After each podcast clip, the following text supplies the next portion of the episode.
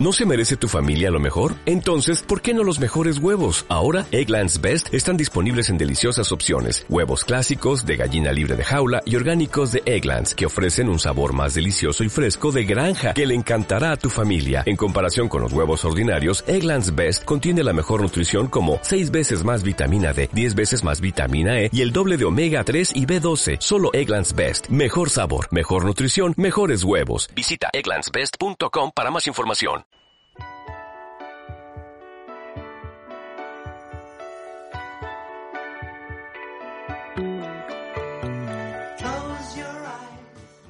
Bienvenidos al podcast que he denominado Como Pediatra y Como Papá.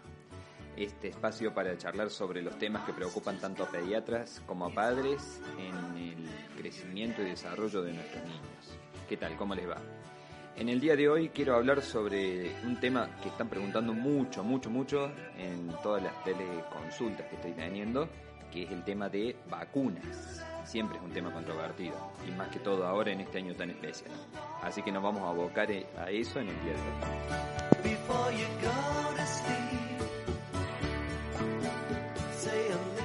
hoy. Bueno, eh, el tema de vacunas, como decía, siempre es de fundamental preocupación para pediatras y para papás, y en esta situación del aislamiento social, preventivo, obligatorio y realmente necesario que estamos teniendo a causa de esta pandemia global, eh, tenemos que adecuarnos y, y priorizar grupos quizás, ¿no? A ver, vamos a tratar de, de dividirlo en algunos grupos como para tener algunas situaciones, eh, dar algunas indicaciones, si bien es difícil, eh, ya que la situación es compleja, por lo tanto no es fácil dar una respuesta única y contundente para todas las poblaciones, por eso probablemente no hay un consejo único desde los profesionales, sino que depende desde el punto de vista de cada uno, desde la realidad de cada uno, y también ustedes como padres lo sabrán entender que de acuerdo a su realidad van a poder aplicar una u otra estrategia, ¿verdad? Primero, vamos a ir a las vacunas obligatorias por calendario, ¿sí? Las vacunas obligatorias por calendario oficial, todas las saben, son las que aparecen en, en el, la página del Ministerio de Salud de la Nación, Eh, y que tenemos a partir desde recién nacido, ¿verdad?, y hasta los once años de forma ininterrumpida, y después son revacunaciones cada diez años, y, y luego después de los sesenta y cinco años eh, embarazadas, bueno, ahí se agregan vacunas especiales porque son grupos de riesgo, ¿verdad? Bueno, aquí vamos a poner principal énfasis, siempre mirándolo desde el punto de vista de pediatra, ¿verdad?, en los menores de doce meses y en los prematuros sobre todo, sobre todo menores de doce meses siempre, ¿sí? Esta población es la que más riesgo tiene y es la que el carnet de vacunas lo debe tener lo más completo posible. En esa edad donde van a recibir las principales vacunas que la van a proteger contra los resfríos comunes, contra la gripe, contra las otitis, las laringitis, las epiglotitis, las bronquitis, neumonías, diarreas, meningitis, etcétera, etcétera, ¿no? Acá donde está el grueso de vacunas más importantes, ¿sí? Si bien después del año las siguientes vacunas son importantes, ¿verdad?, pero son generalmente revacunaciones, son dosis de refuerzo o alguna vacuna eh, extra que también es importante, como por ejemplo la de la varicela, ¿sí? Pero las fundamentales están dentro de los primeros doce meses, hasta los doce meses. Entonces este grupo sí o sí debería ser un grupo prioritario a la hora de vacunar. Por supuesto que también a nivel poblacional hay que favorecer a los abuelitos, ¿verdad?, a los mayores de sesenta y cinco años, a las embarazadas y a los pacientes que tienen enfermedades crónicas. Entonces, en este grupo vamos a tener que tratar de poner todo el esfuerzo posible para tratar que reciban todas las vacunas, ¿sí? Con respecto a la vacuna antigripal, bueno, es lo que todos preguntan, ¿sí? La vacuna antigripal, también como dijimos, en este grupo menor de doce meses es el grupo más preocupante en pediatría, ¿sí? Si bien la vacuna eh, antigripal en pediatría siempre se reserva desde los seis meses hasta los veinticuatro meses, Eh, los menores de doce meses, que son los que no han recibido nunca ninguna dosis, son los que primero la deben recibir, ¿sí? Eh, ¿Cómo deberíamos hacer? Bueno, eso lo vamos a charlar un poquito más adelante, pero eh, tenemos que tratar de que reciban esta vacuna, ¿sí? Hay otras vacunas que son opcionales, que no están en el calendario oficial. Bueno, no es este el momento para debatir sobre la utilidad o no de estas vacunas. Lo cierto es que todavía no tienen el aval suficiente de las sociedades científicas y los ministerios de salud para estar en el calendario oficial. Por lo tanto, estas vacunas no son prioritarias. Por lo tanto, en esta situación de cuarentena deberíamos postergarla hasta que pase la pandemia, ¿ok? Eh, ahora vamos a ver qué vamos a hacer para elegir el vacunatorio. Otro tema bastante, bastante complejo. El tema del vacunatorio, eh, si podemos llegar a tener una vacunación a domicilio, sería lo ideal. Lo cierto es que ese beneficio es para unos pocos, ya que hay pocos servicios que brinden eh, esta posibilidad y eh, son muy pocas las obras sociales que también están dentro de la cobertura y, y un sistema caro, ¿verdad? Por lo tanto, la mayoría no lo van a poder acceder. Ahora, lo que tienen la posibilidad, aprovechenla, ¿sí? Eh, ¿Cuál es el vacunatorio más común? Bueno, el tradicional, el físico, al cual uno va y le coloca la vacuna. Aquí deberíamos tratar de elegir, seleccionar un vacunatorio que sea con turno previo, para tratar que sea lo más ordenada posible la atención y, por lo tanto, la menor espera posible, la menor eh, cantidad de personas dentro de una sala de espera. Eh, si no es posible un vacunatorio con turno, ir a un vacunatorio de demanda espontánea, que son la gran mayoría, tenemos que preguntar bien previamente, ya que hay algunos vacunatorios que no están funcionando, ya que están abocados a una tarea de contingencia o por el tema de cuarentena todavía no están atendiendo. Eh, tratar de preguntar previamente y, y hacer una investigación previa, un sondeo de cómo está la demanda en ese vacunatorio, ya que si hay mucha gente quizás no sea recomendable colocársela, ¿verdad? La vacuna es, es fundamental, pero tampoco vale la pena exponernos a una espera larga donde puede haber riesgo de contagio eh, por una vacuna, ¿se entiende? Eh, ahora, a la hora de ir al vacunatorio, bueno, acudir en el horario del turno o unos cinco, minu- cinco minutos antes, no más, para no esperar de más, ¿sí? Acudir solo el niño o la niña que va a ser vacunada y un cuidador, evitar ir con hermanos, evitar ir con otros adultos, amigos, tíos, etcétera, ¿verdad? Asistir en la medida de lo posible con un tapabocas, ¿sí? O el, los barbijos caseros que le dice la gente, ¿eh? Mantener un distanciamiento social de uno o dos metros mejor, ¿sí? Usar alcohol en gel para las manos, si pueden tener algún pequeño recipiente de alcohol en gel o alcohol eh, en spray o alcohol setenta por ciento. El setenta por ciento del alcohol común que le echen un poquito de agua. Eso lo van a tener que medir en algún recipiente que puedan medir. Son eh, tres partes de alcohol y una parte de agua aproximadamente, ¿verdad?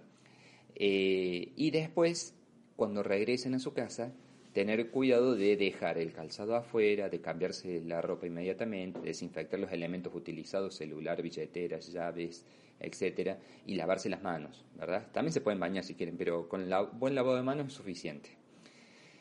Eh, los vacunatorios están buscando estrategias, están buscando estrategias para tratar de llegar a la mayor po- cantidad de población posible eh, y tratar de que tengan la menor espera, menor hacinamiento de gente. Por eso hay que estar atentos a las noticias porque están buscando algunas estrategias como clubes, como iglesias, como centros vecinales. Entonces estar atento a eso para tratar de acceder a algunas de esas posibilidades, ¿verdad? Entonces eso van a tener que estar atentos a las noticias zonales y locales. Por último, quiero hablar del tipo de vacunas antigripales, que esto es una de las consultas que más me están haciendo, ¿sí? Tenemos en el país actualmente dos tipos de vacunas, las trivalentes y las tetravalentes. ¿En qué consisten? Bueno, tenemos que saber un poquito sobre el virus de, de la influenza, de qué se trata, para tratar de entender por qué hay tri y tetravalentes. El virus de la influenza, el virus de la gripe, son cuatro serotipos, o cuatro tipos, ¿verdad? A, B, C y D, de los cuales el A y el B son los que producen la epidemia. El C y el D aparentemente no. El C serían cuadros muy leves, asintomáticos, y el D sería solamente el ganado bovino. En el caso de la influenza A, que es el más conocido, la famosa gripe A, ¿sí? Fue esa que tuvimos la epidemia en el año dos mil nueve, y es uno de, lo, de los más difíciles de catalogar, ya que tienen, a ver, se dividen en subtipos de acuerdo al H y la N. Habrán escuchado alguna vez H uno N uno, ¿verdad? H es de hemaglutinina y N es de neuraminidasa. Esas dos que son, son proteínas de la superficie del virus, ¿sí? Y esta H tiene dieciocho subtipos de H, ¿sí? Por eso hay desde H uno hasta H dieciocho. Y la N hay desde el N uno al N once. Por lo tanto, las combinaciones entre distintos tipos de H y distintos tipos de N serían muchísimas. Al menos se contabiliza, si uno lo quiere hacer matemáticamente, serían casi doscientos tipos de, de combinaciones posibles. Pero no hay aparentemente, no se han encontrado doscientos, se han encontrado ciento treinta y uno subtipos en la naturaleza. Pueden ser que aparezcan nuevos, porque esto va cambiando. Entonces, de los influenza A, ¿cuáles son los más comunes? el H uno N uno, como le dijimos, y el H tres N dos. Estos son los más habituales.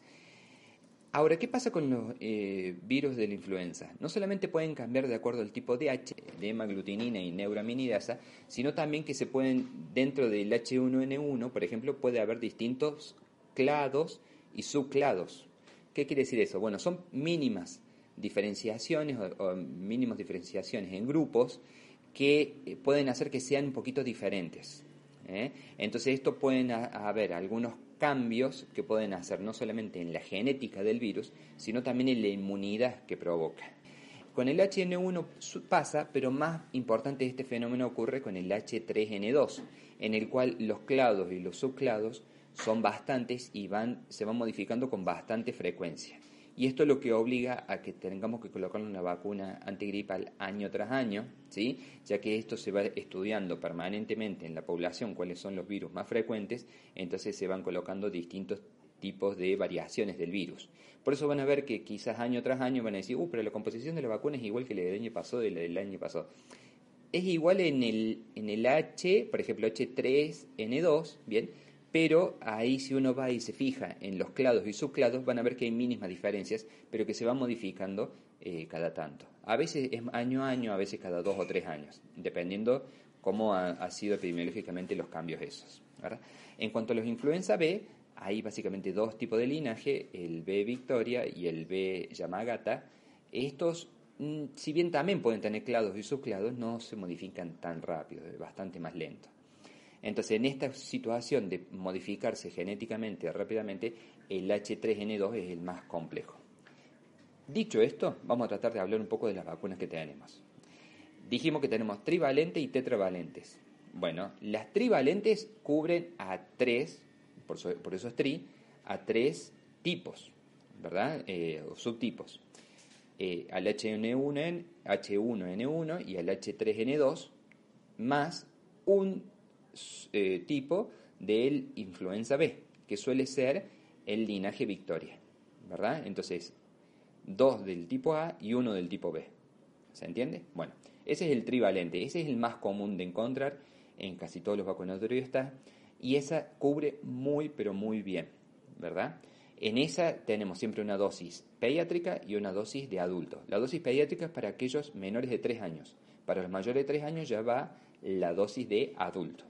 Bien, y para complejizar un poco más esto, además se ha sumado la tetravalente, ¿sí? Que cubre cuatro serotipos, a la cual, de la que dijimos antes, H uno N uno, H tres N dos, el linaje eh, Victoria del, del influenza B, y a esto se, sum, se sumó el influenza B Yamagata.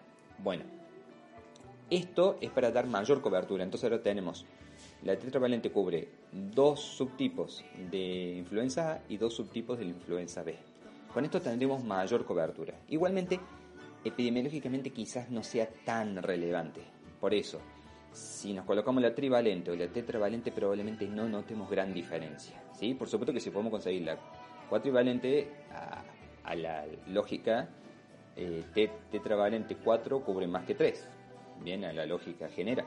Pero eh, no se hagan demasiado problema. ¿Qué pasa con las tetravalentes? Son menos eh, marcas, ¿verdad? Solamente hay dos marcas, la aflura y la istiva cuatro.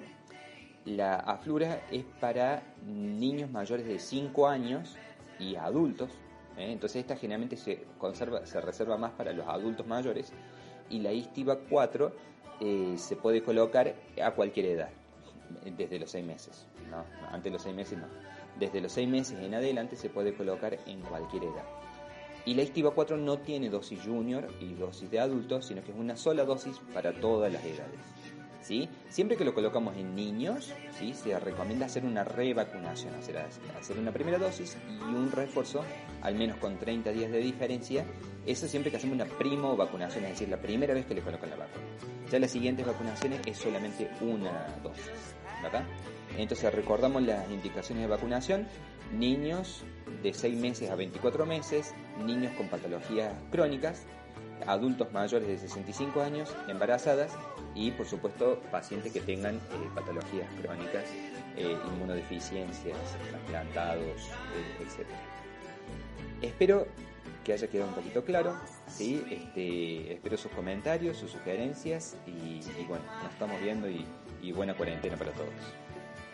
Life is what happens to you while you're busy making other plans. Beautiful, beautiful, beautiful. Muchas gracias a todos los que nos han escuchado y les sugerimos suscribirse al canal de podcast al cual estás escuchando, ya sea en iVoox, en Apple Podcasts, en Spotify o si nos estás escuchando por YouTube. Así no te perdés ninguno de los capítulos eh, y estamos más conectados. Acuérdate que nuestro blog está en doble u doble u doble u punto d r l o p e z punto site eh, y cualquier consulta estamos vía contacto con hola arroba d r l o p e z punto site. Hasta luego, que tengas una excelente jornada.